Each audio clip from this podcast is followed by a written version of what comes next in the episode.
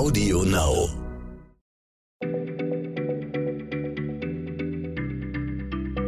Schneller Schlau, der tägliche Podcast von PM. Hallo und herzlich willkommen. Mein Name ist Christiane Löll und ich bin Leiterin des Magazins äh, PM Fragen und Antworten und willkommen zu unserem Podcast.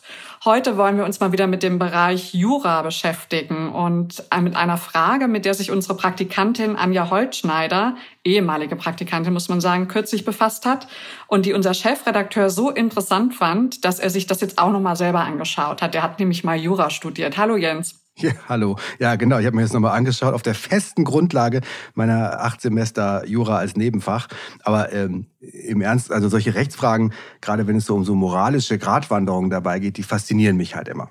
Genau, und eine moralische Gratwanderung ist das ja auch wirklich. Wir wollen uns nämlich damit befassen, warum darf ein mutmaßlicher Verbrecher nach einem Freispruch eigentlich nicht nochmal neu angeklagt werden. Und darüber wollen wir heute reden. Und warum darf er nicht? Äh, ja, Moment, da muss ich einmal kurz gleich präzisieren. Man darf natürlich mehrmals angeklagt werden, aber halt nicht für ein und dasselbe Verbrechen oder ein und dieselbe Straftat. Wenn ein Gericht einmal gesagt hat, diesem Menschen kann man diesen Mord, sage ich mal, nicht nachweisen, kann nicht nachgewiesen werden, dann kann die Staatsanwaltschaft nicht sagen, ja, ist nicht optimal gelaufen, wir probieren das einfach jetzt nochmal mit dem Anklagen.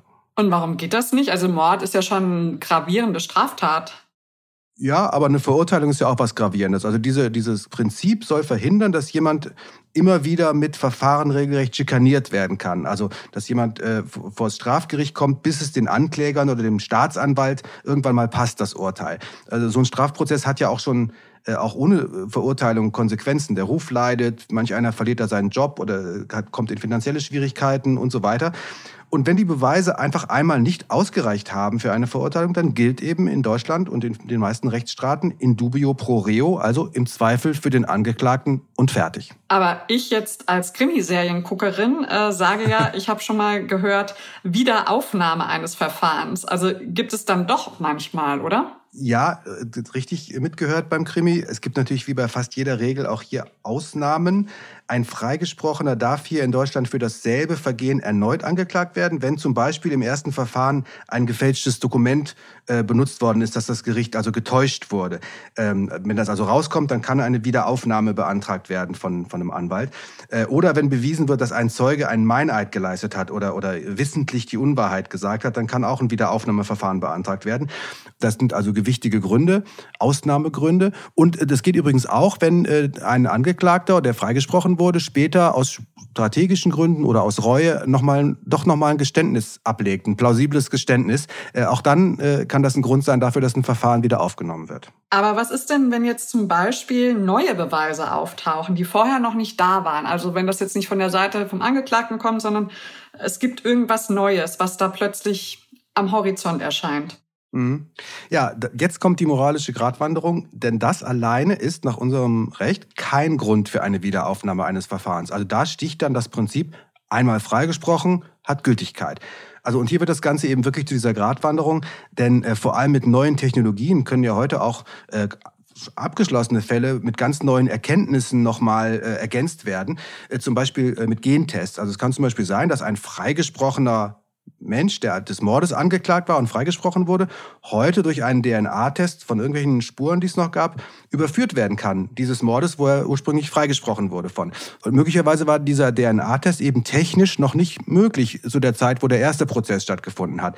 Das kann natürlich kommen. Und kann man den denn wirklich nicht mehr vor den Richter bringen? Das ist ja total gravierend kann man eben nicht, und das ist natürlich auch sehr umstritten tatsächlich, also vor allem natürlich zum Beispiel Familien von, von Mordopfern oder von, von äh, ob, überhaupt Verbrechensopfern sind über diese Regel oft wütend, dass man sozusagen, wenn wirklich neue Beweise ans Licht kommen, zum Beispiel durch so einen Gentest, dass man damit nicht ein neues Verfahren, Wiederaufnahmeverfahren begründen kann. Andererseits muss man auch sehen, wenn man einmal sowas zulässt, also dass dieser Grundsatz, äh, also dass dieser Grundsatz, ein Freispruch steht, dass der durchbrochen wird, dann hat das natürlich enorm viele Konsequenzen und die müssen halt alle bedacht werden. Also man muss sich die Frage stellen, sind DNA-Beweise denn wirklich unumstößlich, so unumstößlich, dass sie also eine, äh, wenn, wenn jetzt die Technik neu ist, dieses Prinzip umgestoßen wird, äh, dass man nicht das Verfahren wieder aufnimmt normalerweise. Äh, was ist, wenn die nächste Spur auftaucht, muss man dann noch ein Verfahren wieder äh, erneut auflegen? Äh, oder wenn die nächste Technik erfunden wird, die dann vielleicht jemanden, der verurteilt wurde, wieder entlasten kann, muss man es dann wieder machen.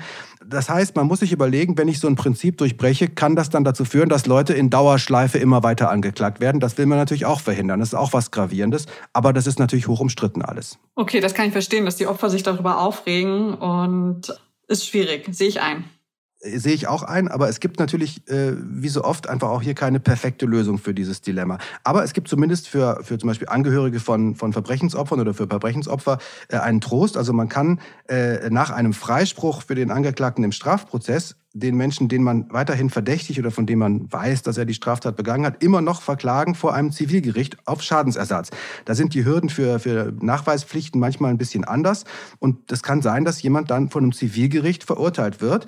Und bei so einer Verurteilung kommt dann zwar der Täter oder die Täterin nicht ins Gefängnis, aber muss zumindest äh, mit Geldzahlungen für die Tat büßen und ist natürlich auch äh, durch, den, durch so eine Verurteilung auch äh, im, im Ruf ruiniert, muss damit sozusagen leben das war wirklich eine moralische Gratwanderung. Äh, gut, dass du mich da mal durchgeführt hast und unsere Zuhörer. Äh, wer Fragen an uns stellen will, der kann das unter schlau.pm-magazin.de gerne tun per E-Mail oder vielleicht sich auch mal auf unserer neuen Homepage rumtummeln. Das findet man nämlich unter www.pm-wissen.com. Also vielen Dank fürs Zuhören und bis zum nächsten Mal. Und danke, Jens. Schneller Schlau, der tägliche Podcast von PM.